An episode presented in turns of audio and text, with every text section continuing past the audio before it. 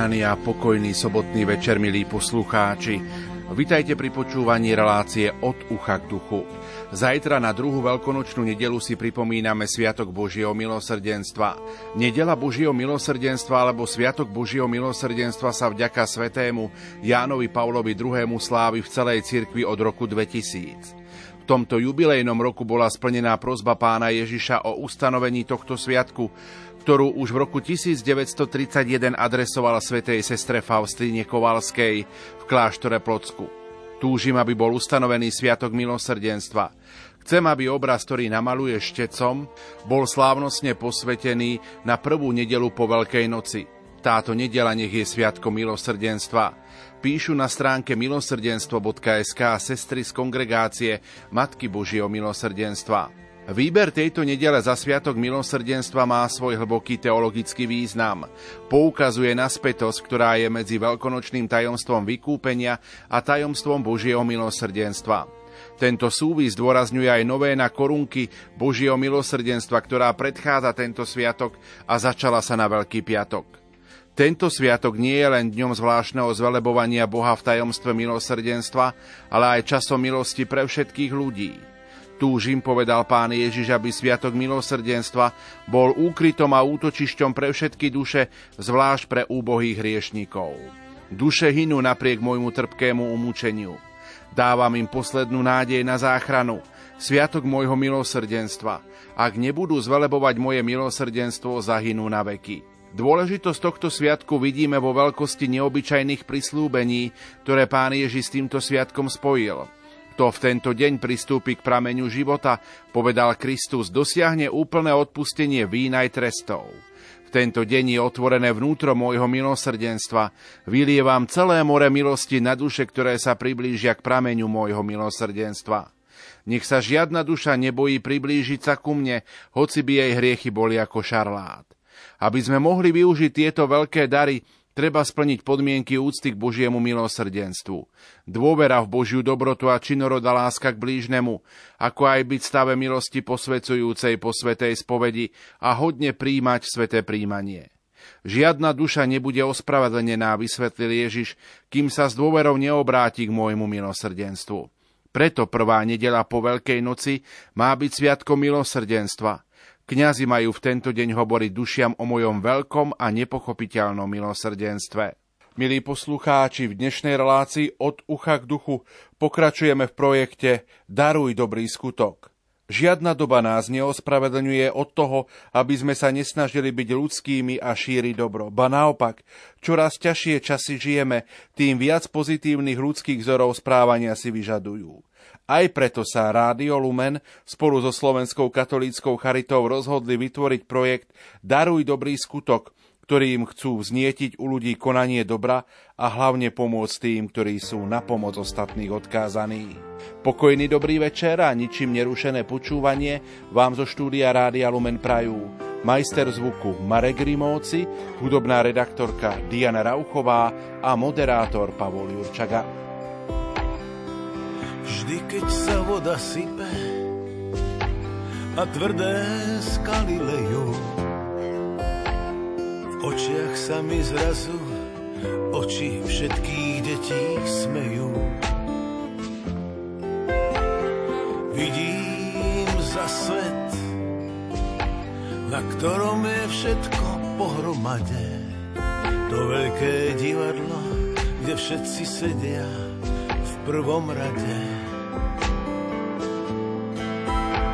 Kde čisté je čisté a sveté opäť sveté, kde láska patrí srdcu a srdce pláva v mede. Kde aniel stráži v noci sny na celej zemi a kto padá dolu býva zachránený. A kto padá dolu býva zachránený.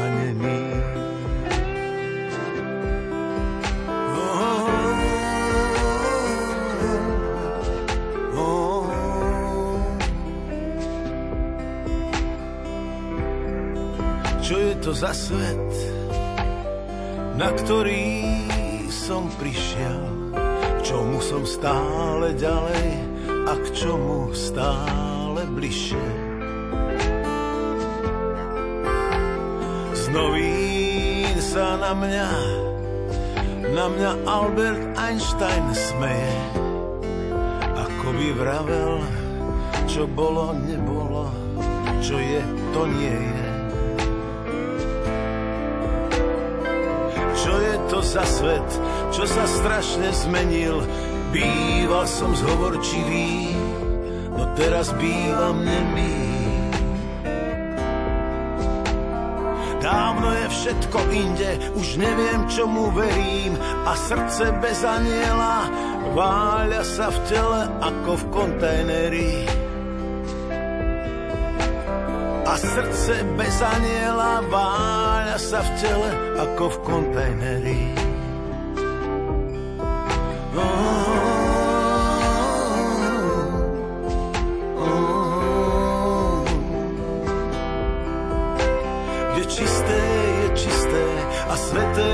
sveté, kde aniel patrí srdcu a srdce pláva v mede.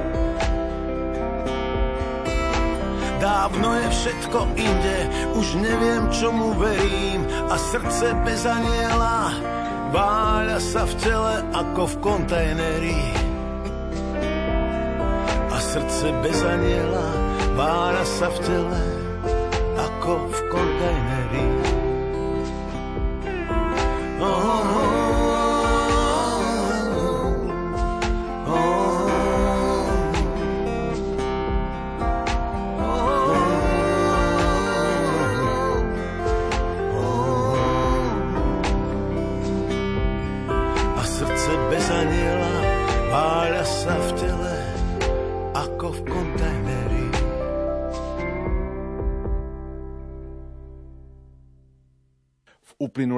relácii od ucha k duchu sme vám dali aj takúto výzvu. Pomôžte nám do slovenského rozhlasového éteru vniesť príbehy dobrých skutkov. Ide o Daruj dobrý skutok sérii rozhlasových relácií a víziev pre ľudí zameraných na pomoc núdznym v projekte Slovenskej katolíckej charity a Rádia Lumen. Do 17. apríla ste nám mali napísať vaše pôstne aktivity, ktorými ste mohli pomôcť núdznym. A tu sú niektoré z nich – Spolu so mňou ich interpretuje kolegyňa Jana Ondrejková.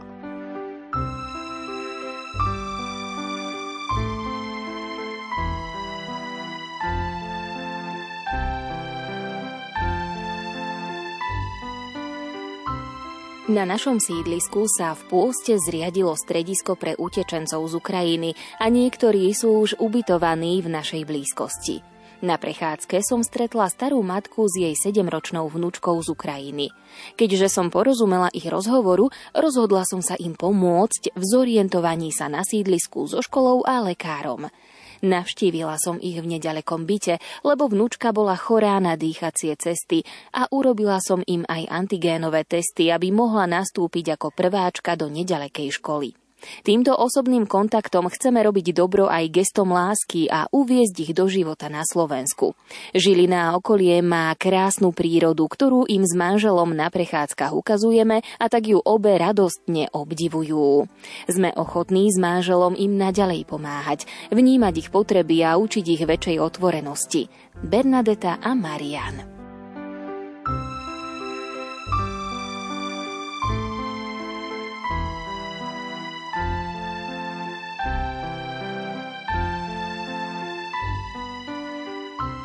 Napísala nám aj poslucháčka Gabriela zo Žiaru nad Hronom. Posielam srdečný pozdrav všetkým do rádia, zároveň s príspevkom na tému Daruj dobrý skutok. Môj otec bol počas druhej svetovej vojny zavlečený do koncentračného tábora v Nemecku, kde ťažko pracoval. Nevedeli sme dlho o ňom. Bol tam 18 mesiacov, teda rok a pol. Vrátil sa, keď tábor, ktorom bol, oslobodila Červená armáda. Dlho sa liečil. Mamka sa o neho veľmi dobre starala a tak po niekoľkých týždňoch vládal už trocha chodiť. Raz, keď matka nebola doma, zaklopali na dvere dve ženy a požiadali o finančnú podporu pre ľudí postihnutých vojnou. Otec chvíľu premýšľal a zbadal, že v kredenci na poličke je položených 20 korún. Zobral ich a dal ženám. Keď sa mama vrátila, pýta sa oca, nás, detí, boli sme štyria súrodenci, kde sú peniaze, čo tu boli položené? Otec vysvetlil, čo sa stalo. Matka sa zmohla len na vetu. Požičala som si ich od susedy, nemám jej ani ako vrátiť. Živiteľ nevládal robiť, dom nebol iba náš, ale ďalších piatich súrodencov tiet, zdroj príjmov žiadny. Matka občas chodila do kaštiela žehliť košele pánom, prichádzala, keď sme už spali, tam dostala pár korún. Takže otcov dobrý skutok prišiel vhod na správne miesto, aj keď nie na to naše. Prajem vám, aby ste nezažili vojnové skúsenosti, nech vás požehnáva Boh a Matka Božia.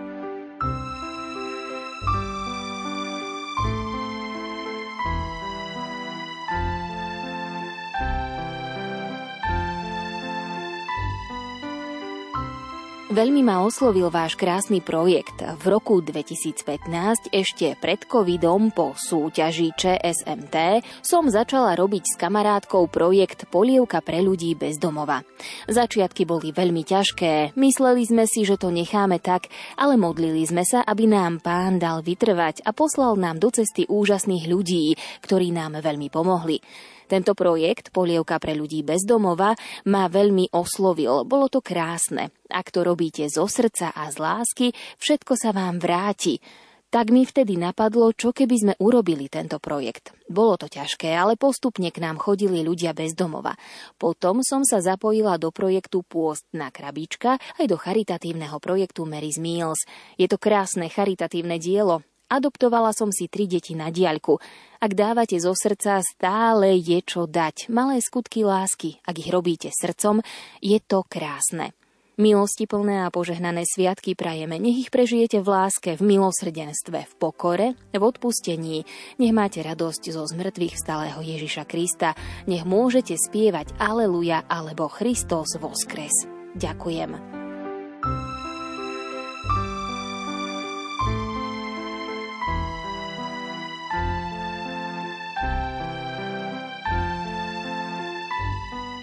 Napísal aj poslucháč Lubo z Liptovskej porúbky.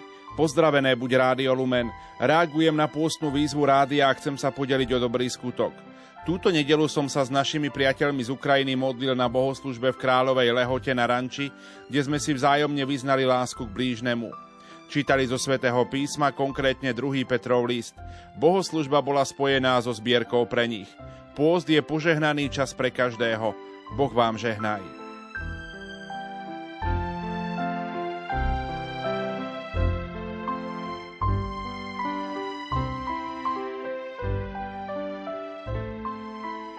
Som druhou najstaršou sesternicou v našej rozvetvenej rodine.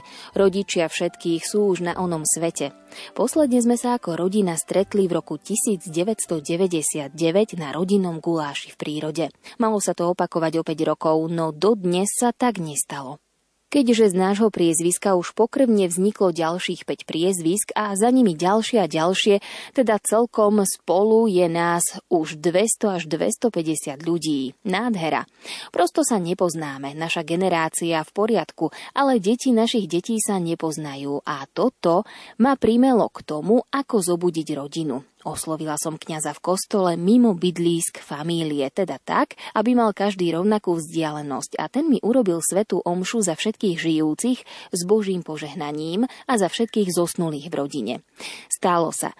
Každej rodine som deň pred svetou omšou poslala sms kde som toto oznámila. Nuž paráda, neviete si ani len predstaviť, ako sa moja rodina zobudila, koľky mi volali a koľký z nás sa stretli na svetej omši.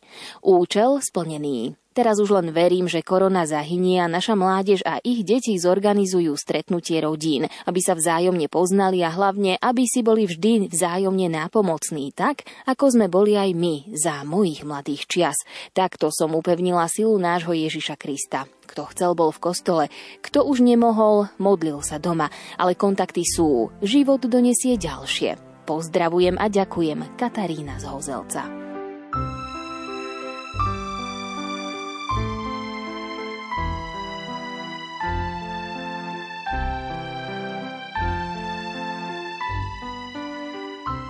Napísala nám aj Majka z východu. V tejto ťažkej dobe invázie, ktorá nastala, veľa ľudí pomáha ukrajinským utečencom a ja som osobne ako dobrovoľník z Červeného kríža deťom rozdávala sladkosti, teplý čaj, polievku. Pán Ježiš bohato odmení tých, čo prijali do príbytku na bývanie tých ľudí. Každý má súcit pri pohľade na týchto ľudí.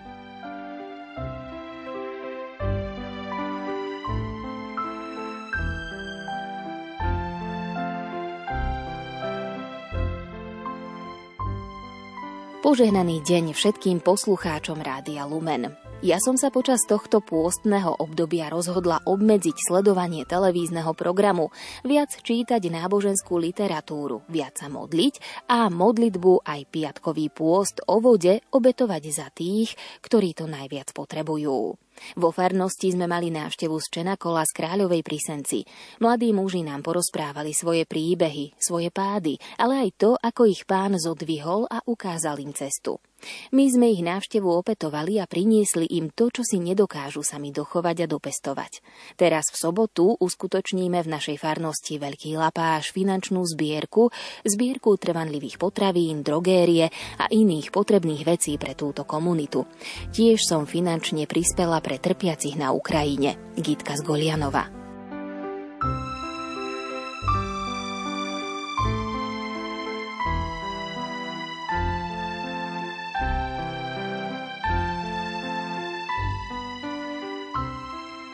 Napísal nám aj poslucháč Pavol. Pochválený buď Ježiš Kristus. Tak ja sa vždy snažím pomáhať iným ľuďom aj mimo pôstneho obdobia, lebo si myslím, že ľudia by si vždy mali pomôcť a nie čakať na odplatu, že ja ti pomôžem, ale ty samotný, čo mi za to dáš. Viete, veľa ľudí zabúda, žiaľ, takéto chyby robia aj ľudia, ktorí sa vydávajú za veľkých kresťanov a pritom by utopili aj toho najbližšieho človeka, ako sa hovorí v lyžičke vody. Ale každý z nás zabúda, že raz tú moju pomoc môžem aj ja od toho dotyčného človeka, ktorému som pomohol ja, že aj ja budem potrebovať tiež pomoc. Áno, hovorí sa, že človeče pomôsi, aj Pán Boh ti pomôže. A zase z druhej strany, ja keď niekomu chcem pomôcť, tak mu nepomáham preto, aby mi niečo dal, ale poprvé mňa osobne poteší, ak niekomu pomôžem, tak sa aj hovorí, že budem mať o jeden stupienok schoda bližšie k nebu, ale si spomeniem aj zo svätého písma, že komu ste pomohli, tak ako by ste mne pomohli ak v tých hriechoch, že komu odpustíte, tak tomu bude odpustené a komu ich zadržíte, tak budú zadržané. Ešte viac by som mohol písať, ale to by ste museli v štúdiu Rádia Lumen čítať asi celý deň.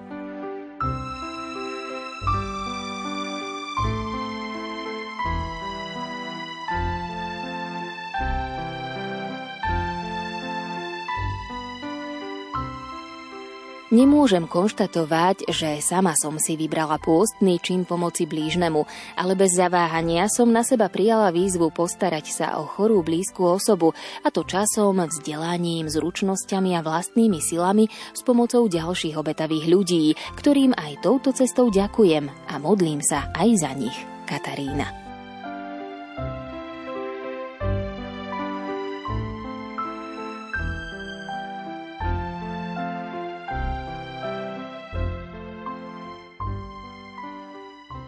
Napísala nám aj poslucháčka Mária z Pôtora. Milé Lumenko, je toto všetko krásne a vzácne, darovať skutok a kus lásky a máme už na čele dvakrát vrázky. Ale to je všetko z lásky, i keď je niekedy nie je dosť. Ale sme tu na svete ako Boží host. Takže je aj lásky dosť, ako skutok lásky. Som tu len dvakrát ako host. Skutok. Veď keby boli toto zabrzdili, bolo by po nás všetkých ale dobré srdce sa našlo a sme tu, ale nie všetci žiaľ, ale dobrý skutok sa stal. Aj to bol dar Boží. A teraz môj skutok, ktorý sa skutočne stal a zažila som ho na vlastnej koži. Čakala som na prvý pôrod. Prišiel čas k pôrodu, ale ako do nemocnice, od nás bolo 8 kilometrov do Veľkého Krtíša. Dupot, áv, tankov, veľká kolóna, kuchyne a ubytovacie priestory. A teraz ako? Išli po hlavnej ceste od Lučenca a my z vedľajšej cesty sme sa mali pripojiť medzi nich. Bolo to v roku 1968, okupácia v auguste. A čo teraz? Len sme čakali, bolesti sa ozývali a teraz ten skutok, či nás vôbec pustia. Dvakrát zaradia medzi seba. Autá šli pomaly, okná otvorené. Hovorili po rusky, a ukazovali, že ideme na pôrod. Našiel sa dobrý človek, vojak, dal znamenie druhým, zabrzdil a spravili miesto pre auto. A my sme sa zaradili medzi nich, ale naše auto nebolo ani vidieť, ani vpredu, asi ani dozadu. Veľká technika tomu bránila, ale vďaka Pánu Bohu sme prišli pred nemocnicu, pribrzdili znova a naše auto mohlo výjsť. Pozdravili sa. Da svidania. Vďaka vám. Skutok sa uskutočnil vďaka Pánu Bohu. A teraz mi to všetko pripomína vojnu na Ukrajine. Bolo by to aj na ďalšie písanie, ale zdravotný stav mi to nedovolí, takže vás zo srdca pozdravujem a ďakujem za vysielanie. Vaša patronka Mária Spôtora. Do počutia.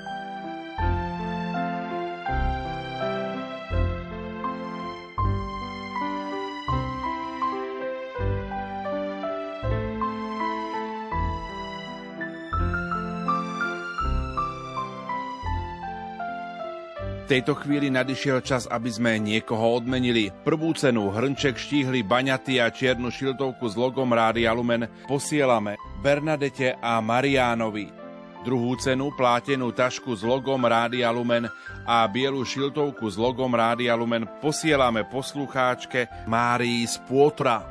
A tretiu cenu kniha Sila odpustenia William Kent Kruger a pero s logom Rádia Lumen posielame poslucháčke Majke z Východu. Srdečne všetkým blahoželáme. Na konci dnešnej relácie od ucha k duchu predstavíme ďalšiu súťažnú otázku.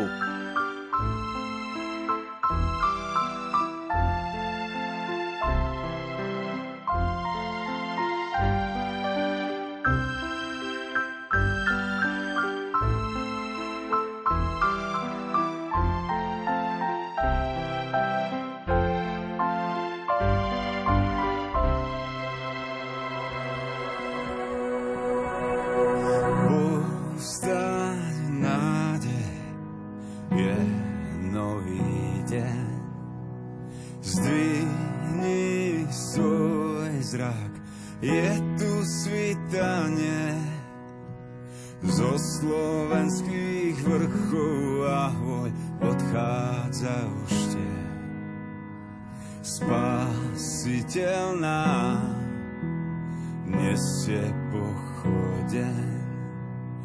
Vidím záblesk skleslých očiach, čerstvý nádych a nový pohľad.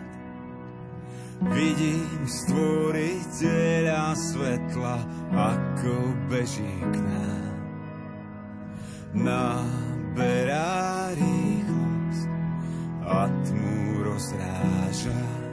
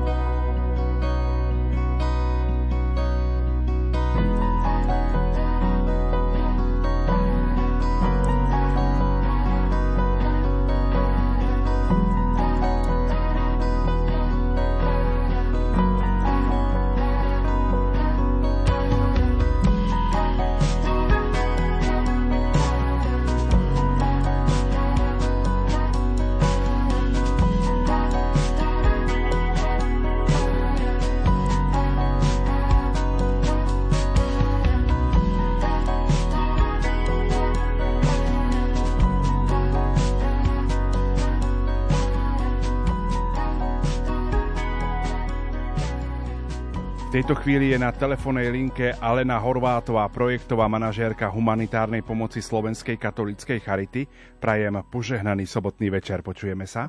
Áno, ďakujem veľmi pekne za pozvanie do relácie a požehnaný večer aj vám, aj všetkým poslucháčom. Chceme trošku rozprávať o humanitárnej pomoci na Blízkom východe a na Ukrajine, tak poďme predstaviť tú humanitárnu pomoc na Blízkom východe. Ako Slovenská katolická charita sme začali s humanitárnou pomocou na Blízkom východe. Pomáhame teraz najmä teda už aj túto našemu blízkemu susedovi na východe, čiže je to aj tak trošku prepojené. A humanitárna pomoc ktorou sme začali, bola vlastne reakciou na teroristické útoky, ktoré boli spôsobované tzv. islamským štátom v Iraku, kedy sa začali prenasledovať najmä teda kresťania, iné náboženské menšiny, ako napríklad jezídi. A my sme vlastne už hneď v začiatkoch tieto teroristické útoky začali v roku 2014 a v 2015 sme začali s pomocou. Na začiatku to bolo, že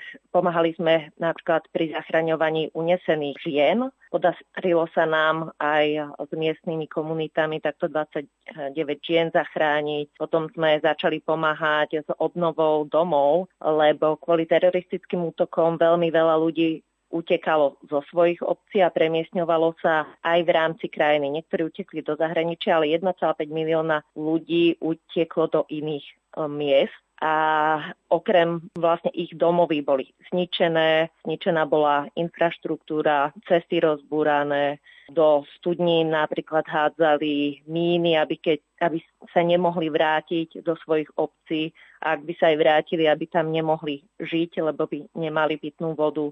A tak sme začali vlastne s takou komplexnou pomocou. Pomohli sme tam aj pastoračné centrá, škôlky, obnoviť s miestnou církvou. Začali sme spolupracovať viac aj s jednou miestnou neziskovou organizáciou Shingala Azad a doteraz sme napríklad sa nám podarilo postaviť a zrekonštruovať 15 studní a to vďaka aj programu oficiálnej rozvojovej pomoci Slovak Aid a konferencii biskupov Slovenska a mnohým ľuďom, individuálnym darcom, ktorí túto pomoc podporili. Momentálne aj staviame dve studne v obciach Bersava Birstek, ktoré prinesú pitnú vodu ďalším 6200 ľuďom a medzi nimi sú aj kresťania, jezídi, ale aj moslimovia, ktorí týchto prenasledovaných ich bratov iného vierovýznania prijali. V Iraku je celkovo veľký nedostatok pitnej vody. Teraz budeme mať aj bol Deň Zeme 22.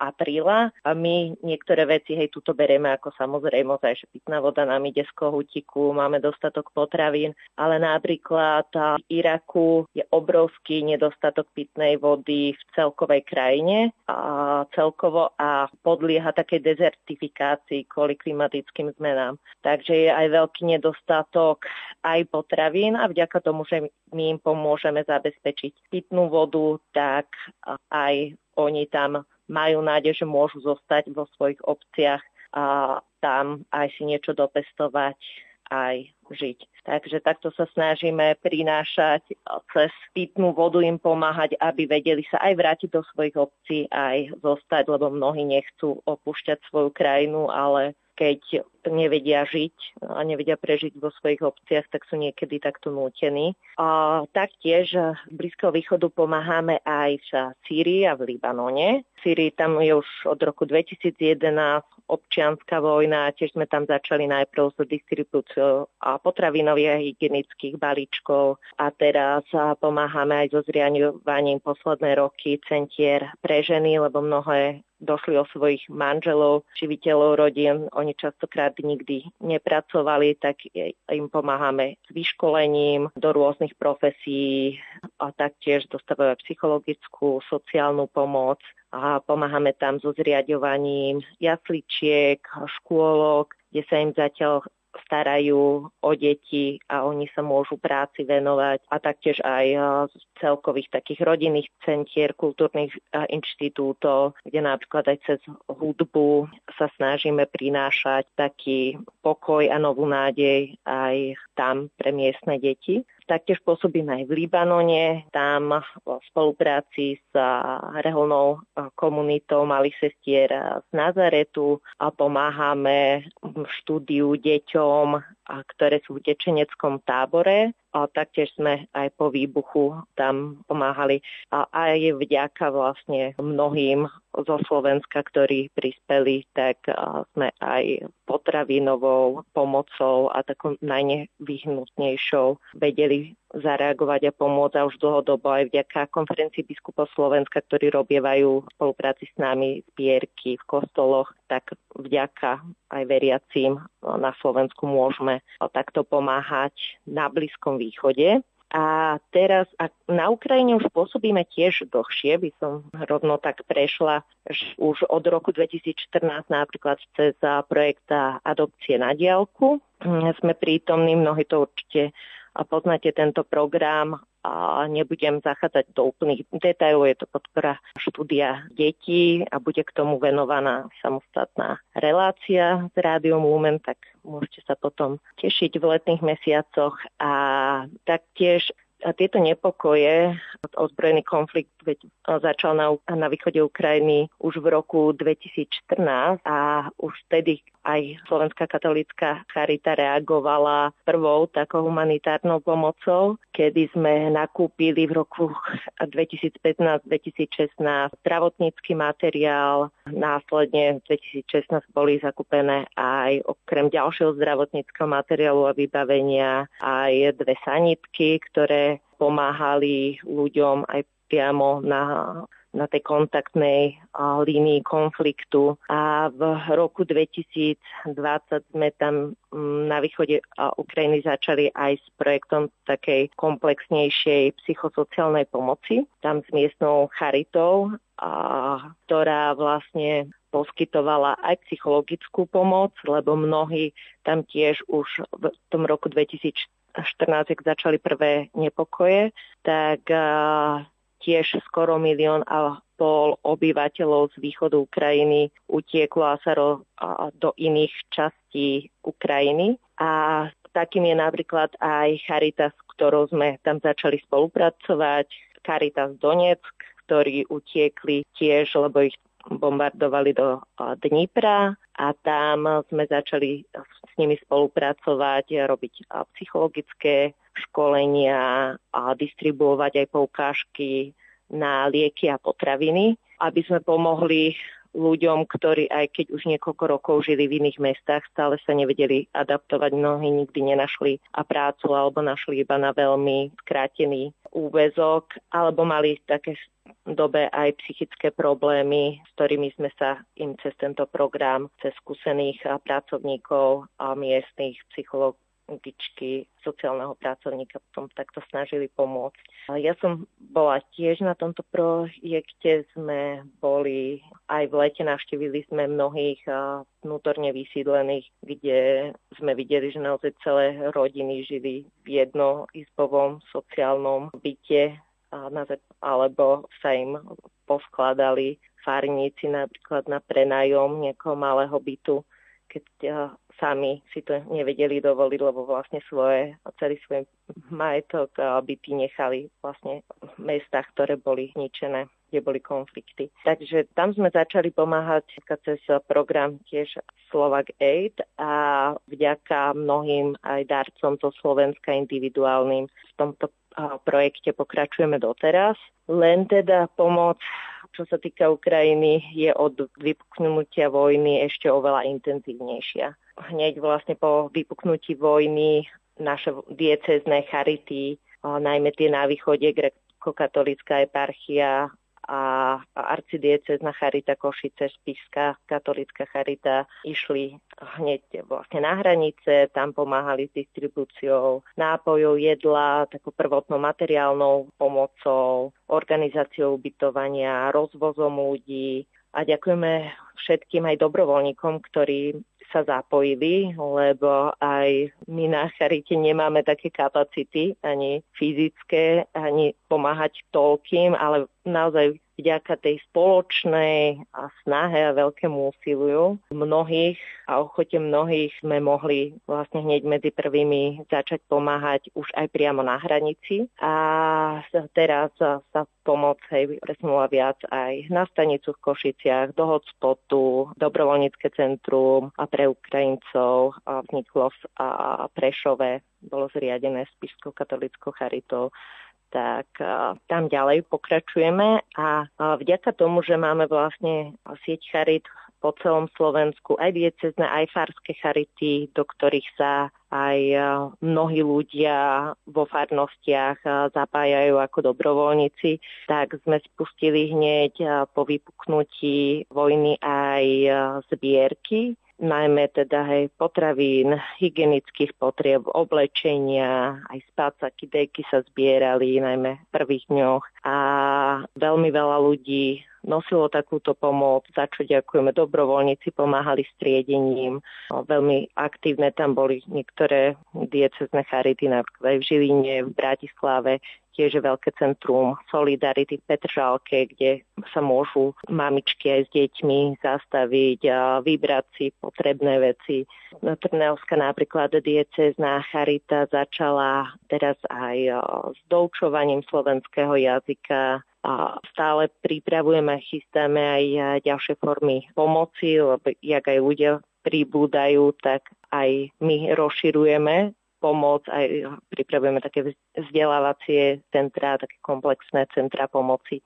A taktiež hneď po vypuknutí vojny sme spustili finančnú zbierku, ktorá nám, vďaka ktorej môžeme aj financovať tieto pribúdajúce aktivity, lebo nie na všetko máme aj my vlastné kapacity a aj sú vlastne s tým spojené zvýšené výdavky, aj na priestor, na benzín, aby sme mohli rozvážať ľudí, materiálnu pomoc a veľká časť vyzbieraných prostriedkov ide práve aj na nákup potravín, hygienických potrieb, liekov, zdravotníckého materiálu. Nakupovali sa aj madrace, deky, spacáky, ktoré sa priamo potom posielali na Ukrajinu. Doteraz vlastne vyše 400 tón a takéto materiálnej pomoci bolo zaslaných a na Ukrajinu do niekoľkých rôznych miest vlastne od západu po východ Ukrajiny, lebo aj na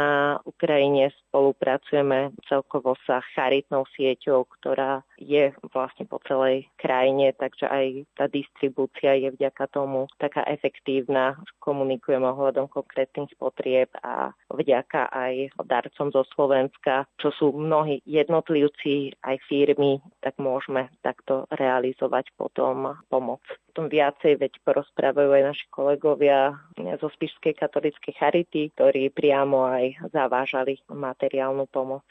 Pani Horvátová, vnímate aj to, že Slovensku sa zomklo a ľudia sú ochotní pomáhať? Určite veľmi hej. A hneď vlastne po vypuknutí vojny sme mali neskutočné kvantum telefonátov a e-mailov ľudí, ktorí písali že chcú pomôcť, buď sa chcú zapojiť ako dobrovoľníci, boli ochotní si zobrať aj dovolenky, aby mohli ísť napríklad pomôcť na hranice alebo striedením vecí. A taktiež veľmi veľa aj jednotlivcov firm a firiem nás sa kontaktovalo, že chceli darovať rôzne veci hygienických potrieb, potravín, výbavy a celé a pre mamičky. Takže veľmi cítime tú solidaritu, že je to predsa len náš sused a veľmi úzko vnímame tie nepokoje, čo sa tam dejú. Asi tak uvedomujeme, že hej, nikdy nevieme, že kedy čo sa môže stať a naozaj tá pomocná ruka jednotlivca nie je postačujúca alebo iba štátu alebo iba jednej organizácii a to zomknutie sa celého národu a snaha sa zapojiť kto ako vie. Aj v rámci organizácií sme začali viacej medzi sebou komunikovať, aj v spolupráci so štátom, a sa snažíme hľadať tie najlepšie spôsoby, ako pomáhať čo najefektívnejšie a cítime veľkú ochotu ľudí aj firiem zapájať sa do tejto pomoci. Tak ďaká tomuto spoločnému úsiliu to aj takto zatiaľ vládame a vieme realizovať pomoc aj rozširovať. Ako vám môžu pomôcť aj v tejto dobe naši poslucháči? Stále prebiehajú aj zbierky Napríklad môžete ich nájsť na stránke Slovenskej katolíckej Charity, tak tam je celá taká sekcia Pomoc Ukrajine a každý podľa svojich možností sa vie zapojiť, vie sa prihlásiť ako dobrovoľník.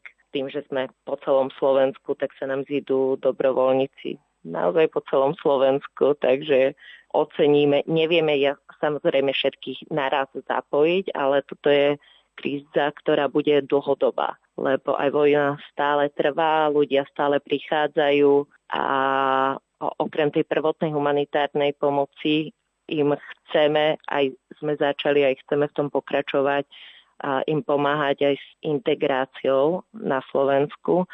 Tak preto, kto vie sa nejak zapojiť, budeme radi, keď sa prihlási ako dobrovoľník a či teraz alebo niekedy v budúcnosti, tak oceníme jeho pomoc.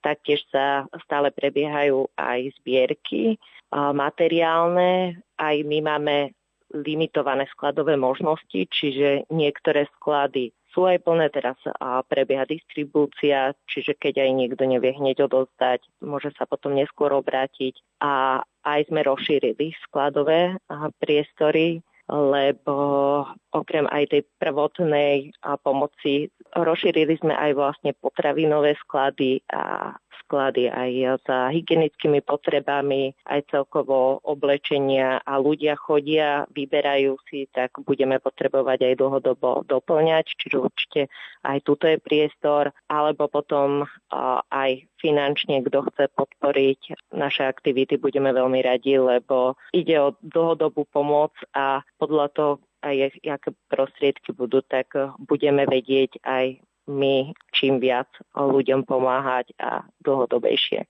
Tak a, a s tým, že chceme pokračovať teda aj s pomocou ľuďom z Ukrajiny, ktorí prichádzajú na Slovensko. A pripravujeme a spúšťame aj vzdelávacie centra a viacej takých kontaktných centier a také komplexnej pomoci a chceme pokračovať aj s vývozom materiálnej pomoci na Ukrajinu a najmä teda potravín hygienických potrieb a liekov. Lieky nevieme napríklad takto zbierať a voziť, takže tie vždy musíme iba zakupovať. Tak, a sú tam veľmi potrebné, tak budeme radi za akúkoľvek pomoc.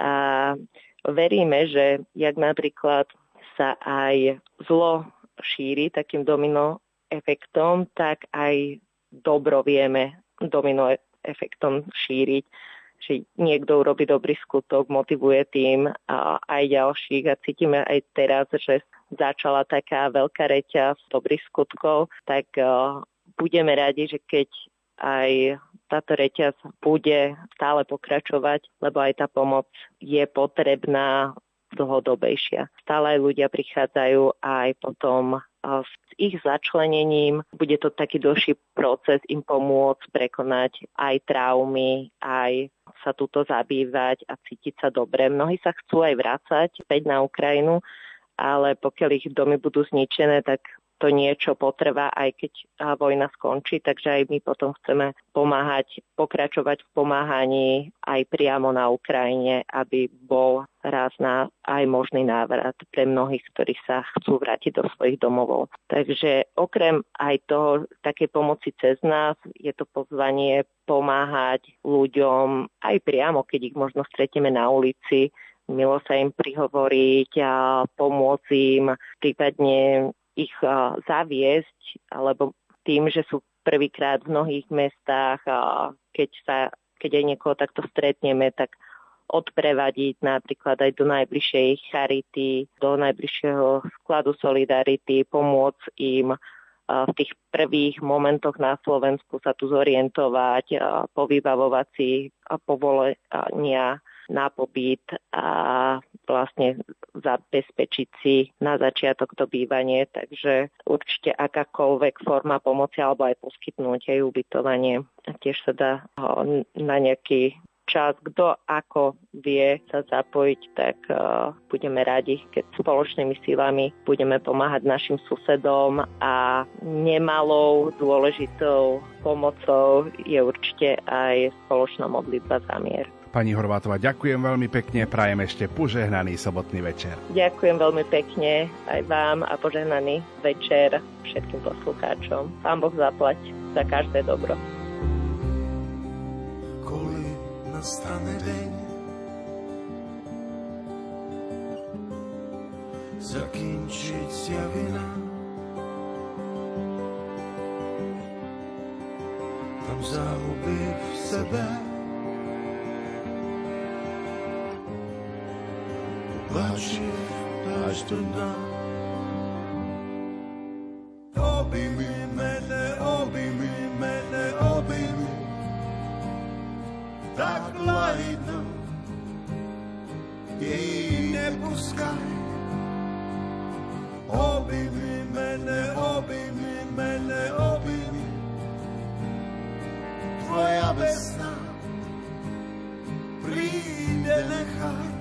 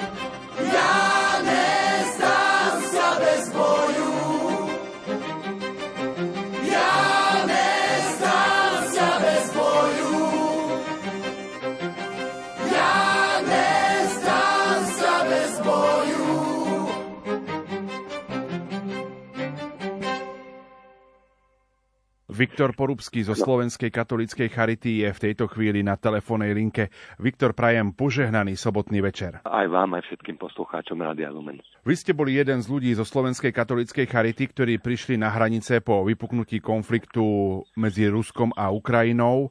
Ako to u vás vyzeralo od 24. februára? No, bolo to veľmi hektické. Všetci my ktorí sme tam boli od tých prvých dní, tak uh, sa nám jednoducho nedalo spať a jedno, byť doma. Takže u nás ja som konkrétne zo Spišskej katolíckej charity a od nás hneď aj náš riaditeľ, aj kolega okamžite v momente, keď sa dopočuli, že začína vojna, tak eh, sa zbalili a vyrazili. Ja som došiel dva dní neskôr. Rodine som musel vysvetliť, že rušíme eh, koniec a dovolenku, ktoré sme mali na prázdniny s deťmi naplánované a odtedy je to jeden veľký kolotoč, ale našťastie vidíme obrovské veci, ktoré sa dejú aj vďaka štedrosti ľudí, vďaka nasadeniu ľudí sa pomáha veľmi veľmi ľuďom, ktorí sa ocitli v núdzi. Prečo ste sa rozhodli pomáhať? No pre mňa to bolo úplne prirodzené. Tam nebola otázka, že či pomáhať. A ja som sa rozhodol pomáhať už tým, že som nastúpil do Charity a jednoducho teraz tá potreba urgentná, akutná bola tu na takže tam otázka nebola, či pomáhať, ale akým spôsobom. A teraz sa mi to pekne ukazuje, ako nastala táto vojna a som viacej v kontakte s Ukrajincami. Oni slovo prosím v Ukrajinčine sa povie buď láska. A to je také pekné symbolické, keď nás niečo prosia, my sme tou láskou a teraz sa mi ukazuje, že tým, že som do Charity, ja som nastúpil pred rokom a niečo, a chcel som byť láskou a teraz, teraz sa mi to plní. Mám to šťastie, že som zamestnaný v Charite a takisto myslím, že to vnímajú aj všetci, ktorí pomáhajú ako dobrovoľníci alebo iným spôsobom sa podielajú na zmiernenie utrpenia týchto ľudí. Poďme si trošku porozprávať, prečo je táto pomoc potrebná. No, musíme si uvedomiť, že na Ukrajine je vojna, to vieme všetci. A tí, ktorí sa stretávame s tými ľuďmi, tak vieme, že im tam a, padajú rakety, bomby. Civilné obyvateľstvo veľmi touto vojnou trpí a štvrtina obyvateľstva sa už presunula zo svojich domov. To je obrovská masa. Ukrajina má 40 miliónov obyvateľov, takže 10 miliónov ľudí tu v pohybe utiekli zo svojich domovov a v strachu o svoje deti. Svoje rodiny sú teda ženy s deťmi najmä, ktoré utekajú. Polovica všetkých detí na Ukrajine nie je doma, ale niekde sa ukrývajú, respektíve sú na nejakom bezpečnom mieste, napríklad u nás na Slovensku. No a dôvod, prečo je potrebná tá pomoc, to je ako keby sme sa pozerali na slova písma. Bol som hladný, dali ste mi nájsť, bol som smedný, dali ste mi napiť, bol som nahý, zaodeli ste ma. Na toto je jasná odpoveď. Najprv ste boli na hraniciach, pri slovensko-ukrajinských hraniciach, potom ste sa postupne dostali na Ukrajinu. Nebáli ste sa ísť na Ukrajinu, keď tam zúri vojna? Ja sa pohybujem na Zakarpati, asi 4-5 krát tam, vďaka Bohu, je kľud, nie sú tam vojska, takže to bezpečnostné riziko tam je malé. Moji kolegovia boli v Kieve, teraz sú práve na ceste, možno už dorazili do Dnipra. Dnipro je veľmi, veľmi blízko tých oblastí na východe Ukrajiny, kde sa bojuje a kde sa sústreďuje veľa, veľa presídlencov a ľudí, ktorí priamo vlastne utekajú pred, pred tými bombami. Ja som si uvedomil, že vlastne ako sme boli na začiatku na hraniciach, sústredili sme sa tam na tú našu slovenskú stranu hraníc. A to bol pre nás náš svet a celé Slovensko pomáhalo tým ľuďom, ktorých sme videli prichádzať. Ale teraz, keď vidím čo sa deje za hranicami, tak uh, vidím veľkú potrebu pomáhať tam. Viktor, uplynulé dni ste boli aj vy na Ukrajine. Ako to na vás teda zapôsobilo? Aká je tá krajina, ak by sme si mohli priblížiť? Áno, tak naposledy som sa vrátil včera z Ukrajiny. Krajina, jednak je úžasné vidieť, že tí ľudia v krajine majú obrovské odhodlanie. Tam sa jednoducho zrodil ukrajinský národ počas tejto vojny, kedy oni sa vzomkli a snažia sa prežiť ako národ. Čo je ťažké vidieť, samozrejme, ten obrovský počet ľudí, ktorí utiekol z domovov. A my tu na Slovensku, bolo nejaký štatistik, myslím, bolo nejakých 60 tisíc registrovaných ľudí, čo mali dočasné útočisko. Len na Zakarpati, teda môže ich byť nejakých 100 tisíc, len na Zakarpati ich je oficiálne registrovaných 300 tisíc a pritom môže ich tam byť možno okolo 500 tisíc. To je ako keby, a Zakarpatie je relatívne malé, to je ako keby na Slovensku sme mali 2 milióny utečencov vojnových. Jednoducho tam to cítiť na každom kroku. Bol som v školách, kde po triedách v každej telocvični spia na zemi ľudia, starí ľudia, mami s deťmi. Je to tam skutočne preplnené ľuďmi. Stretli sme sa s ľuďmi, ktorí prichádzajú práve teraz, je tá druhá vlna ľudí z východnej Ukrajiny. Pani povedala, že prišla z Luhanska, išla do slz, pretože vysvetlila, že jej dom je zničený a nemá sa kam vrátiť. V podstate si zobrala jednu tašku a išla aj, aj s deťmi na západ, na západnú Ukrajinu. Veľa ľudí a veľa ľudí z tejto vlny neprekračuje hranice. Takže nám sa to môže zdať, že tých utečencov je málo, áno, ono ich skutočne je menej tu na, na Slovensku a to je hlavne z dôvodu, že ľudia jednoducho si netrúfajú prejsť tú hranicu. Možno nikdy neboli za hranicami Ukrajiny, nemajú kontakty na západe. Tí ľudia, ktorí prichádzali na začiatku, tak väčšinou niekoho mali tu na v Európe. Títo ľudia sú oveľa biednejší, nie sú takí rozladení a boja sa ísť. Oni sa chcú vrátiť do svojich domovov, pokiaľ to bude bezpečne a chcú byť pokiaľ možno blízko a boja sa ísť cez hranicu. Takže možno aj preto je tam taká obrovská masa ľudí hneď na druhej strane hranice na Ukrajine. Váš taký ten najsilnejší zážitok, ktorý na vás zapôsobil? Týto je asi v kontakte s konkrétnymi ľuďmi a to poznáme mnohí, ktorí sa stretávajú s utečencami a ktorí si tu na, na Slovensku. Mne tak najviac utkvelo v pamäti jeden chlapček, ktorému sme ešte na hranici v tých prvých dňoch pomohli, keď prešli a on sa tak pozeral na všetkých tých ľudí, ktorí pomáhajú im a až, až mi šla slza do očí, keď sa spýtal, a vy ste všetci takí dobrí? A to je skutočne niečo, čo ma hreje pri srdci. Koľko dobrých ľudí máme na Slovensku, ktorí chcú pomáhať. Taký váš záverečný odkaz pre všetkých, ktorí nás dnes večer počúvajú. Mne sa veľmi páči, ako som už hovoril, ten ich, to ich slovo pre prosím, to je buď láska. Keď nás Ukrajinci prosia, aby sme boli láskou, tak uh, dajme našu odpoveď a buďme láskou.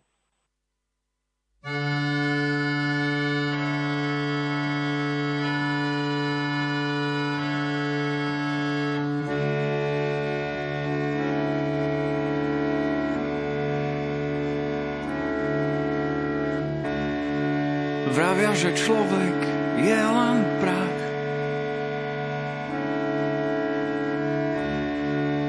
Horčičné zrnko na váhach.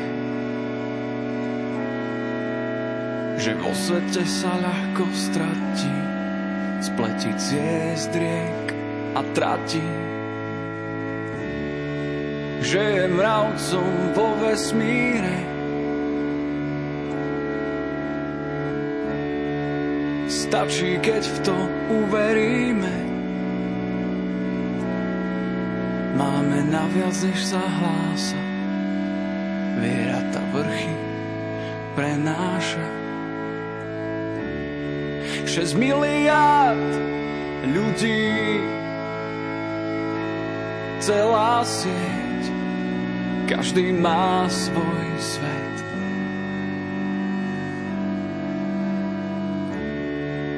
tom svete ďalšie svety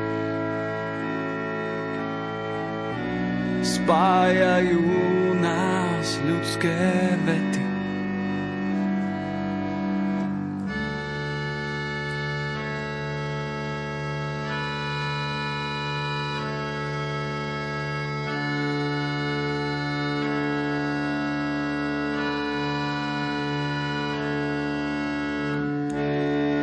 Vravia, že človek je len prach.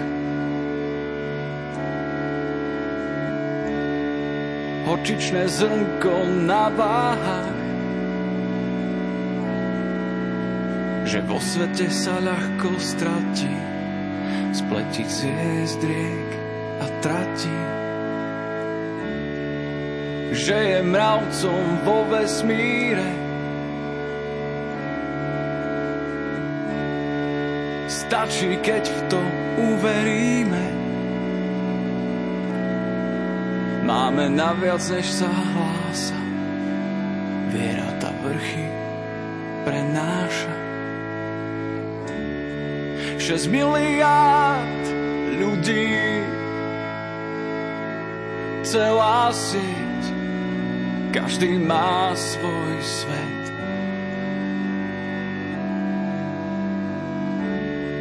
a v tom svete ďalšie svety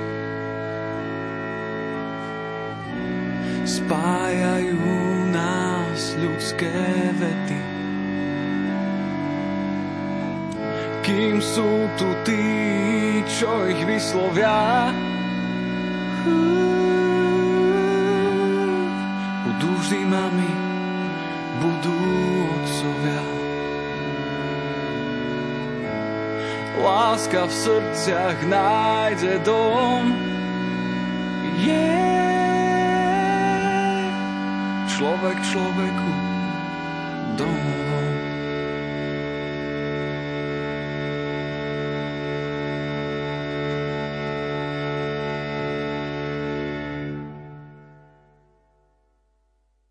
Pri mikrofóne Rádia Lumen v tejto chvíli od ucha k duchu Tony Frič, pracovník Slovenskej katolíckej Charity a srdcom Chariťák, ktorý v uplynulých dňoch pomáhal ľuďom na ukrajinských hraniciach a na Ukrajine. Prajem vám požehnaný večer a požehnaný večer prajem aj vám. Som veľmi rád, že sme sa telefonicky takto mohli spojiť. Vy ste v uplynulých dňoch, tak povediac, ako keby obrátil život na ruby. Ako to vyzeralo toho 24. februára, keď ste šli pomáhať na slovensko-ukrajinskú hranicu? Bývam v Poprade, pracujem pre Spisku katolickú charitu, čiže toho 24. ráno, hneď o 7. ak som počúval v správach, že vlastne Ruská federácia napadla Ukrajinu, tak som volal našmu pánovi riaditeľovi s tým, že idem na hranicu, lebo tam bude treba pomáhať, lebo veľa ľudí bude z Ukrajiny utekať. A tak aj bolo, že naložil som dodávku, zobral som všetko, čo sme mali v skladoch a čo mi dávalo zmysel, že rôzne deky, nejaké džusiky, keksiky, varnicu na čaj a vlastne utekali sme do Uble, kde v tej dobe tam nikto nebol. Hej, my sme tam prišli asi o štvrtej po obede a naozaj tam tým ľuďom nikto nepomáhal, boli tam tisíce ľudí, strašný chaos, boli tam auta celej Európy, hej, hlavne Nemecko, Čechy, ktoré prišli vyzdvihovať vlastne týchto Ukrajincov. V tej prvej vlne tam boli najmä ľudia, ktorí už mali nejakých príbuzných tu buď u nás alebo, alebo v zahraničí a potom vlastne o 2-3 dní už e, prichádzali ľudia z Kieva a z východných častí Ukrajiny, ktorí už potrebovali aj pomoc s ubytovaním a hľada, vlastne nevedeli ani, že kde, kde majú ísť ich pomer sa postupne stále zvyšoval, až kým vlastne tá vlna po mesiaci ne, neupadla. Poďme trošku našim poslucháčom približiť, ako sa postupne tá situácia na tých slovensko-ukrajinských hraniciach potom normalizovala. Že prichádzali tam určite aj ďalšie humanitárne akcie a pomocníci, ktorí boli a dobrovoľníci. Ako to tam potom vyzeralo? E, tak už po dvoch, troch dňoch sa tam objavili organizácie ako Červený kríž, e, hasiči si tam zriadili takisto stan, ktorý bol vyhrevaný, kde sa ľudia mohli trošku zohriať. Potom tú cestu vlastne medzi Ubľou a hranicou policajti vyčistili, aby sa dalo po nej chodiť a vlastne všetky tie auta, ktoré chceli odvádzať Ukrajincov, tak presunuli do dediny a Učičencov začali voziť na mikrobusoch. A niečo podobné sa dialo aj vo Vyšných Slamencoch, kde sme tiež mali podobný stánok. A zhruba po dvoch týždňoch nás presunuli z, od hranice ku kultúrnemu domu v Ubli, kde zriadili také, také veliteľské stanovisko a vtedy tam vlastne aj prebrali správu nad celým tým prechodom aj celou tou utečeneckou akciou hasiči a už potom to bolo také trošku zorganizovanejšie. A pridávali sa aj rôzne ďalšie organizácie, boli tam českí dobrovoľníci, ktorí organizovali odvoz ľudí do Čiek, do Nemecka, potom ďalší ako človek v ohrození a ďalšie sa popridávali. My sme mali tú výhodu, že sme hneď od začiatku sa spojili my s našimi reholnými sestričkami. My sme vlastne cez Facebook oslovili ľudí s tým, že ak poznáte nejaké sestry alebo kohokoľvek, kto vie ukrajinsky, tak ich spojte s nami. Čiže my sme tam stále mali nejakú sestričku, ktorá vedela ukrajinsky a to veľmi dobre pôsobilo na tých ľudí, lebo, lebo mali vlastne voči ním väčšiu dôveru a aj, aj vďaka ním sa nám potom podarilo tak pôsobiť tak pozitívne, že sme ich ukludňovali. A časom nám pribudli potom uh, ukrajinskí študenti, ktorých organizovala jedna pani Sprešová, ktorú sme už medzi tým zamestnali aj v Spiskej charite. Čiže takisto sme mali stále troch, štyroch študentov 24 hodín denne, ktorí nám prekladali, tlmočili a pomáhali nám vlastne pracovať s tými utečencami. Približte našim poslucháčom, aké boli také tie bezprostredné situácie na tých slovenských, ukrajinských hraniciach, tie prvé kontakty s tými ukrajinskými obyvateľmi. Spomeniem napríklad druhú noc, kedy sme sa dohodli s colníkmi slovenskými a ukrajinskými, že nás pustia na druhú stranu, kde bolo asi 10 tisíc ľudí, ktoré, z niektorých, ktorí, z ktorých niektorí už boli 24, niektorí aj viac hodín v tom mraze. Vtedy si treba uvedomiť, že to bol február, bolo minus 10 stupňov v noci, čiže tam stáli deti, tam sa ani nedalo sadnúť, niekde si oddychnúť, oni naozaj, že stáli, boli tak natlačení na seba, na tej hraničnej čare, že tam nemali kde si nejakým spôsobom sadnúť, oddychnúť, zohriať sa. Čiže my sme im tam niekoľkokrát za noc doviezli deky, doviezli horúci čaj, horúcu polievku, keksiky, detské plienky a všetky ostatné také potreby, ktoré, ktoré oni tam potrebovali, aj nejaké ďalšie jedlo, sendviče a podobne. Čiže to bolo také tá, asi tá naj, najlepšia pomoc, ktorú sme my vedeli dať. No a potom boli aj také jednotlivé prípady, že prišla pani s dvoma cerami, vôbec nevedeli, kde majú ísť, že už od tých prvých dní sme riešili možnosť ubytovania, odvozu. Veľmi nám pomohlo to, že my vlastne na Spiskej Charite máme ten hotel v Dolnom Smokovci, ktorý nám slúžil nám ako také centrum také triážne, kde, kde ľudia prišli na niekoľko dní, oddychli si a, a potom sa vlastne rozhodovali, že či ostanú u nás alebo pôjdu ďalej. Pomáhali sme im s papiermi a, a tak ďalej. A vlastne až doteraz to tak aj funguje. Poďme trošku rozprávať o tom samotnom vojnovom konflikte. Ak by sme našim poslucháčom mohli tak približiť, čo je to vlastne tá vojna? No, vojna. Treba si to tak predstaviť, že ako čo by sa dialo, keby vojna prišla tu na Slovensko. Teraz nikto na nás zautočí, a na susedný dom spadne bomba, čiže čo urobíte, zoberete, zhrabnete si deti, možno nejaké doklady, nejaké peniaze, nahádžete do igelitky, keď máte auto, sadnete do auta a utekáte čím ďalej odtiaľ. Čiže toto bola aj situácia mnohých tých ľudí. Naozaj niektorí prišli len s igelitkami, niektorí ani s tým nie, že, že ani, boli niekde na našteve a prišli domov a zistili, že dom už nemajú čiže sa otočili a utekali preč. Čiže to, hej, to je vojna. Hej. Vojna je aj to, že zrazu sú pozatvárané obchody, neviete natankovať do auta, uzavreté cesty, hej, každých niekoľko kilometrov je blokpost alebo také stanovisko vojenské, kde vás kontrolujú nekonečné rady stratené deti. Veľmi často sa nám stávalo, že, že prišla plačúca mama, že neviem nájsť moje dve deti, stratili sa tam, čiže tam sme takisto v spolupráci s policajtami, s požiarníkmi aj si zapisovali a, a keď sa potom nejaké dieťa našli, tak sme ich spájali. V tomto nám veľmi, veľmi pomáhali tie sestričky. Takisto deti na, v Kieve, to bolo taká dosť nečakané, že vlastne Rusi zautočili na, na celú Ukrajinu naraz. Tam boli deti, ktoré boli na našteve u príbuzných, boli deti, ktoré boli ja viem, na, školských, na školskom výlete niekde a nevedeli sa spojiť tak narýchlo s tou rodinou, čiže aj, aj o tom je vojna, že tie rodiny sa roztrhajú. Ďalší faktor, ktorý je na Ukrajine veľmi výrazný, že, že chlapí ostávajú tam bojovať, či už dobrovoľne, väčšina dobrovoľne, aj tie prvé dní sme to videli, že tisícky ukrajinských mužov, ktorí pôsobili alebo pracovali na Slovensku, Čechách, Nemecku, sa vracali, vlastne išli na Ukrajinu opačným smerom proti tým utečencom, že idú bojovať. A vlastne tie rodiny, ktoré tu idú, tak idú tu bez otcov, čo je, čo je ďalšia vec, že tie ženy s deťmi prichádzajú do neznámej krajiny, kde často nikoho nepoznajú a to je vojna. A, a samozrejme nehovorím o tých obetiach. Naozaj už, uh, už k nám aj v tých prvých dňoch chodili ľudia zo, neviem, z Mariupoľa, zo Záporožia, kde už nám vraveli svedectva, že, že zabili môjho otca, brata, prišli sme o starých rodičov, videli sme, ako ich, ako ich zastrelili a my sme boli v autobuse. Čiže aj, aj to je vojna. Mnohí sa pýtajú spoločnosti, prečo vlastne týmto ľuďom pomáhať. Ako by sme im odpovedali? No tak to som povedal teraz vlastne. To sú ľudia, ktorí naozaj o všetko prišli. Keď aj prídu na nejakom peknom aute, často je to jediná, jediný majetok, ktorý im ostal. Veľmi často prišli o, o všetko, čo, čo mali, na čom celý život pracovali. Čiže netreba sa pozerať na to, že aha, oni majú pekné auto, ale treba pozerať na to, že, že z čoho oni majú žiť, ako, ako fungujú.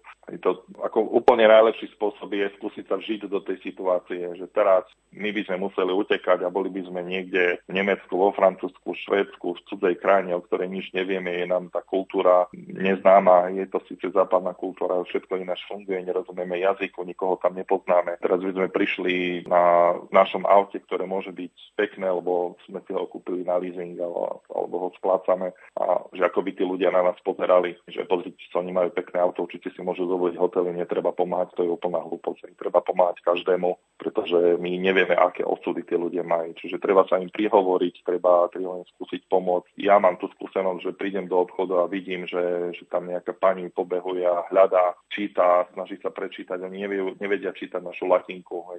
Ukrajinčina je, je založená na azbuke, že aj, aj s tým majú problém, nevedia nájsť pohanku, ktorá je ich takým, takým základným zdrojom jedla pre nich. Čiže treba sa prihovoriť, keď máte u susedov nejaké ukrajinské rodiny, takisto oni, oni sa hambia pýtať. To treba byť proaktívny a treba im ponúknuť. Idem s deťmi na výlet, poďte sa ku nám pridať. Ideme na návštevu k mojim rodičom, ktorí bývajú v horách, poďte s nami, ukážeme vám iný kus Slovenska. Takisto chlapi, už aj tu na Poprade organizujeme takú pomoc, že im zoberú decka na futbal alebo, alebo na výlet cez víkend, aby, aby trošku aj, aj tú mužskú spoločnosť zažili, lebo sú už viac ako mesiac bez otcov. Čiže tak, tak by som povedal, že pomáhať treba, pretože sú to ľudia, ktorí naozaj prišli o všetko, aj keď navonok možno tak nevyzerajú. Tony, vnímate aj to, že Slovensko sa zomklo a Slováci sú ochotní a dokázali pomáhať? Áno, áno, hlavne v tých prvých dňoch, týždňoch to bolo naozaj markantné, že ľudia sa nám stále ozývali, chceme pomôcť, chcem doviesť veci a chcem ísť na hranicu pomáhať. Teraz je to trošku náročnejšie, už tu aj riešime, dneska sme mali stretnutie našej pastoračnej rady vo Farskej charite, že, no, že už nevieme, čo tým ľuďom dáme zajtra, máme tu Prade centrum, čiže už, už to pomaličky prestáva, čiže možno aj tak by som chcel vyzvať ľudí, že, že tí ľudia tu stále sú, stále tú pomoc potrebujú, mnohí z nich nemajú príjem, mnohí z nich sa nedokázali zamestnať. E,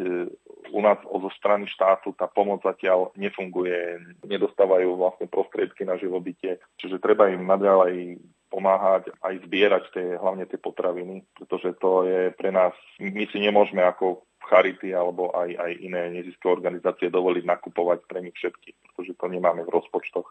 Čiže naozaj tá pomoc ľudí je stále potrebná a je úžasné, že Slováci sa takto zomkli a pomáhajú to ľuďom núdzi. Ja osobne som to po tých skúsenostiach, ktoré tu boli v 2015 roku a hlavne keď som bol zapojený vlastne do pomoci irackým kresťanom, tak, tak ja som to neočakával a som veľmi príjemne prekvapený. Možno z tých takých e, životných príbehov, čo vás tak najviac zasiahlo z rozprávania s ľuďmi? Aké boli tie životné príbehy ľudí, pri ktorých možno ani to vaše oko nezostalo suché? No, ja som veľmi emotívny človek, čiže tá slza vyjde z oka veľmi, veľmi často. Mne sa stačí rozprávať s úplne že s z týchto utečencov. Ja možno úplne najviac no, tak ostriasol príbeh rodiny, ktorá momentálne žije v Mukačeve a oni mi vraveli, že boli vlastne z Mariupola evakuovaní a rodičia tej pani nechceli odísť, lebo povedali, že my sme tu na, na, ten, na ten dom celý život sme tu žili a stávali sme ho a neodídeme, nechceme to tu len tak nechať. Vlastne keď ich naložili do autobusov, tak tam zostalo asi 10 ľudí a videli oni z autobusu, že Rusi všetkých tých, ktorí tam ostali, na mieste postrelali. Čiže aj tie deti videli zomierať svojich starých rodičov a to bolo pre nich veľmi, veľmi, veľmi ťažké. A tie deti ani za vtedy ja som keď som s nimi rozprával, tak boli vlastne Mukačeve tri týždne a oni ani nevyšli z toho domčeka, oni sa boja výjsť vonku na svetlo, pretože majú strach, že padne tam bomba, alebo že hej, niekto tam bude na nich číhať. Čiže sú to veľmi ťažké stavy a myslím, že s tými deťmi bude treba veľmi veľa robiť, aby pracovať, aby sa vedeli vrátiť do normálneho života a normálne fungovať.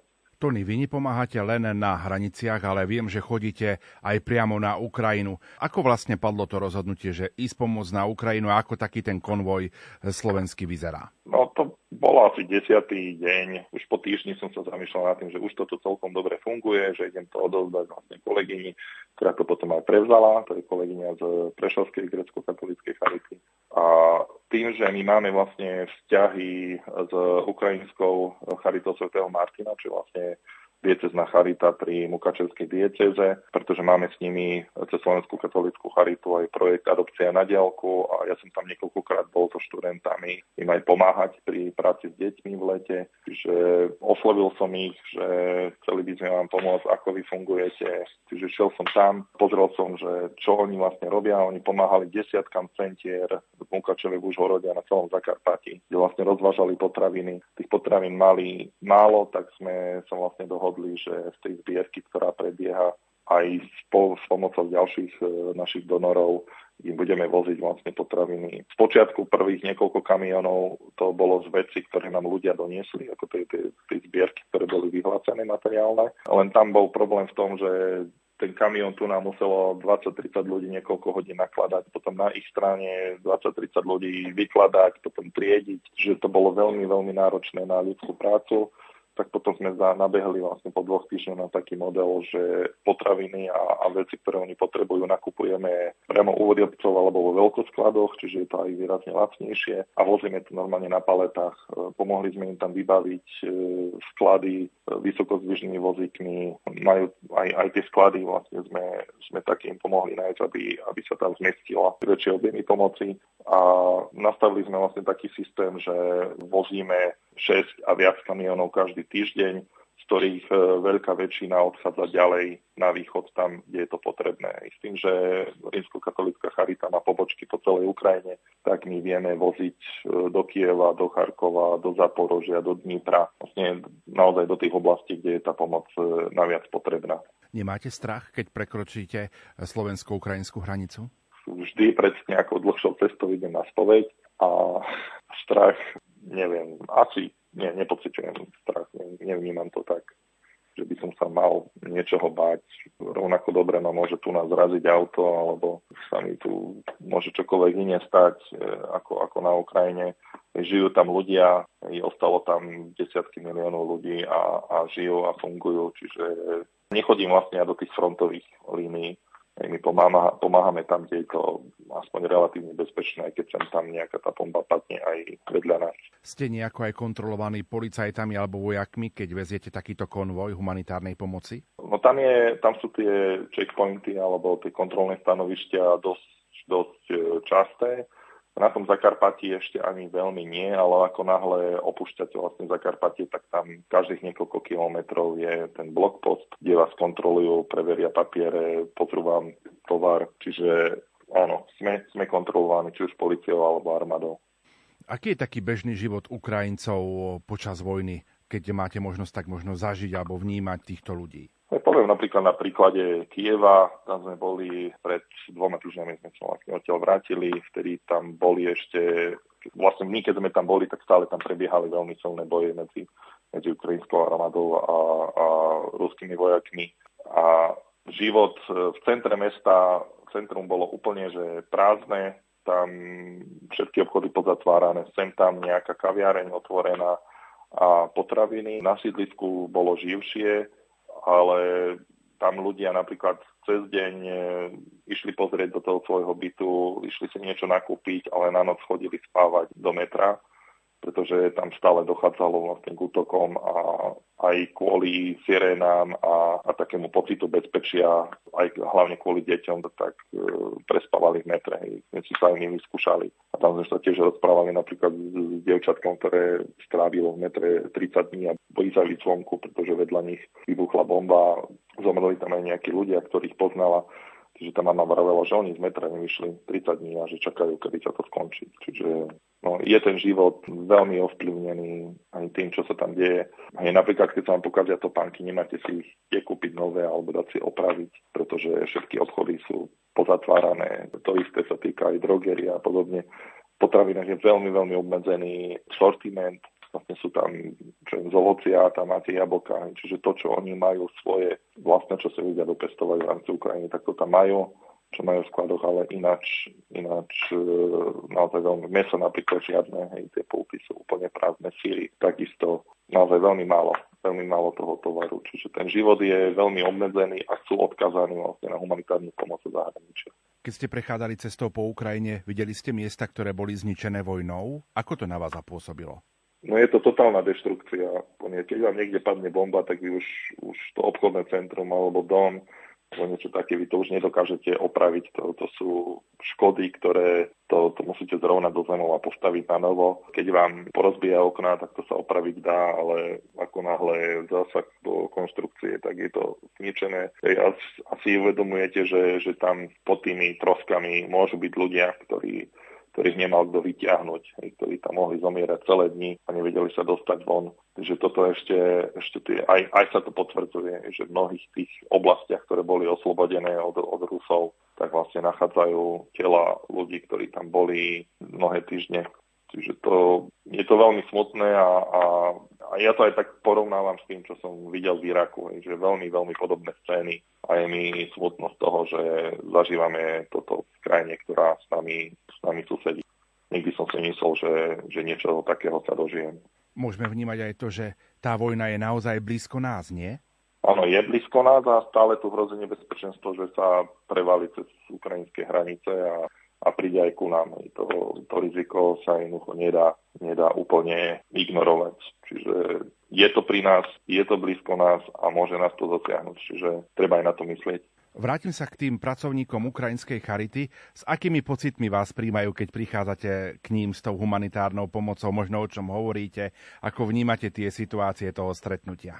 My keď sa rozprávame, tak sa väčšinou rozprávame o veľmi praktických veciach. E, ukazujú nám, čo robia, kde vozia tú pomoc. Pomáhame im riešiť rôzne logistické problémy, že nemajú dodávku, tak, tak im vlastne s tým pomáhame, alebo nemali ten vysokozdvižný vozík. Sú veľmi vďační, že im pomáhame. Oni vôbec niečo nečakali, že sa takto charity spoja a že im e, budeme vedieť v takých objemoch pomáhať, ako, ako im pomáhame my.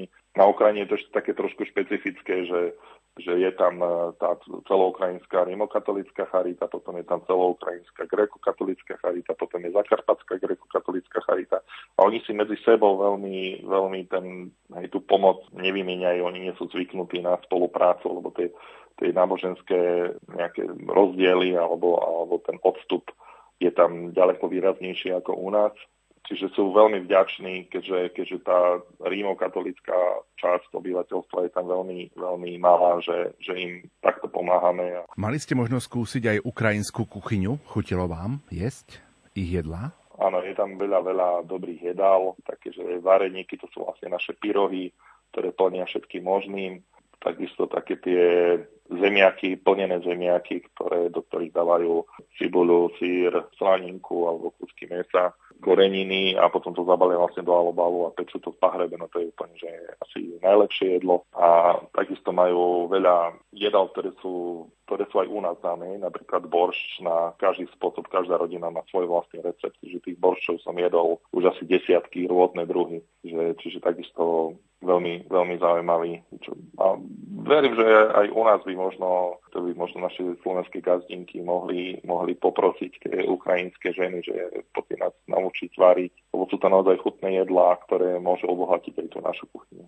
Ako samotní Ukrajinci vnímajú ten vojenský konflikt, keď sa o tom rozprávate? No všetci sú zjednotení v tom, že chcú vyhnať nepriateľa zo svojej krajiny a schváľujú, že, že sa bránia aj také reči, ako u nás veľmi veľa ľudí hovorí, že sa mali zdať to, ako absolútne nehrozí. Tam som asi nestretol Ukrajinca, ktorý by takéto niečo hovoril. Ten hrdosť na svoju krajinu a na to, že sa dokážu vlastne ubrániť pred o mnoho silnejším nepriateľom, teda aspoň papierovo, je obrovská a podporujú rozhodnutie ich vedenia krajiny bojovať, brániť si tú krajinu. Čiže v tomto smere je to odhodlanie obrovské a ja im to ako, ja ich v tom podporujem a, a schválujem. Tony, čo hovorí na to vaša rodina, že odchádzate takto aj na Ukrajinu pomáhať s humanitárnou pomocou?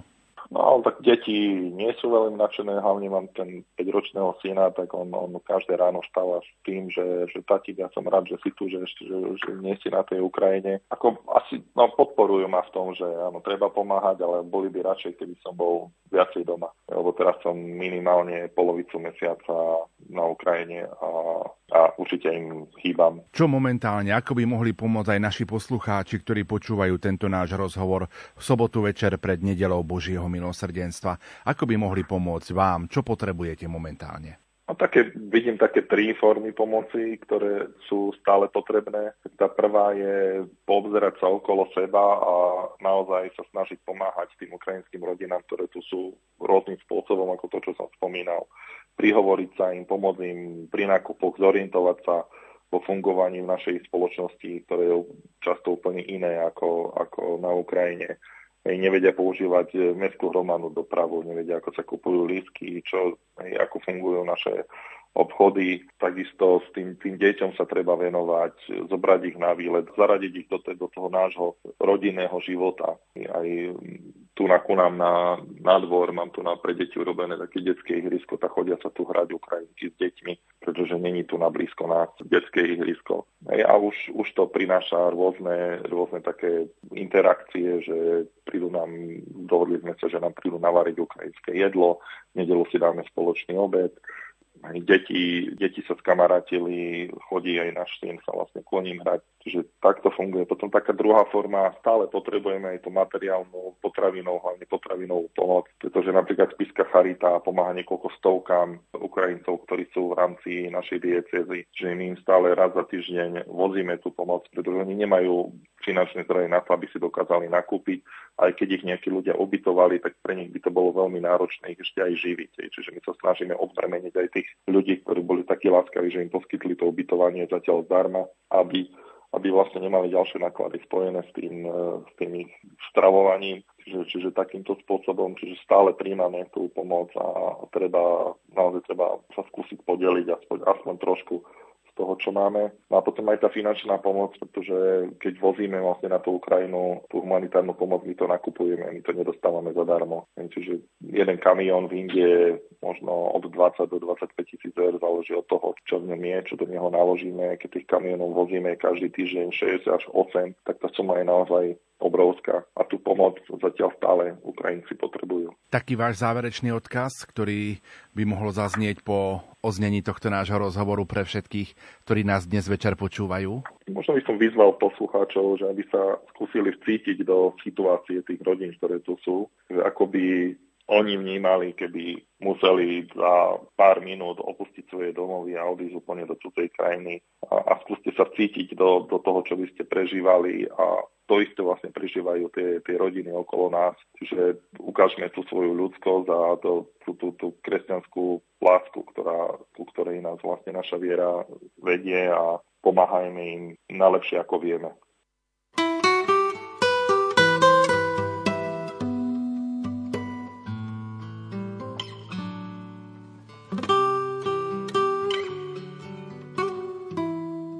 Na záver relácie sa modlíme za Ukrajinu. Dobrý a milosrdný Boh, Ty si náš nebeský Otec, dokonale nás poznáš a miluješ. Preto sa s dôverou zverujeme do Tvojich rúk. Prosíme ťa o mierové riešenie zložitej situácie na Ukrajine. Prosíme ťa, aby sa svetoví štátnici postavili na stranu dobra a našli siru na vzájomnú dohodu a zmierenie. Prosíme ťa aj za všetky obete vojny, siroty, vdovy a utečencov Obím ich svojou nežnou náručou. Daj, aby sme okolo seba šírili pokoj, aby sme neboli k sebe ľahostajní a aby sme si dokázali navzájom odpúšťať. Amen. Pomôžte nám, milí poslucháči, do slovenského rozhlasového éteru vniesť príbehy dobrých skutkov. Ide o Daruj dobrý skutok v sérii rozhlasových relácií a víziev pre ľudí zameraných na pomoc núdznym v projekte Slovenskej katolíckej Charity a Rádia Lumen do 16.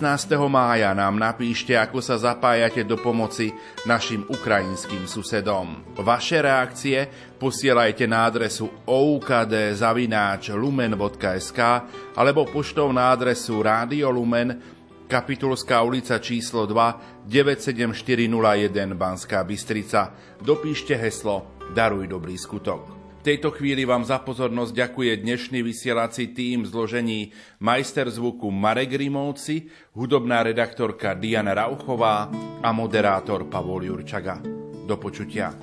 Nechceme vojny, nechceme zbranie, chceme bez strachu túliť sa k mame. Láskovia naši, hrajte sa s nami, keď vonku straší, nech nie sme sami. A nech je na svete za lásky veľa, nech do nikoho už nikto nestrieľa. Vezmime gitary, husličky sladké, nech znejú pesničky o veľkej láske. Daj Bože rozumu tým našim pánom, nech zbrane utichnú ešte nad ránom.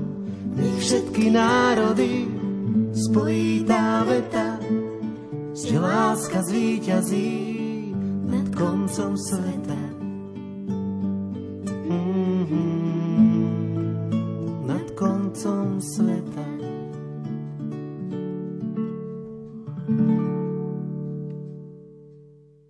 Program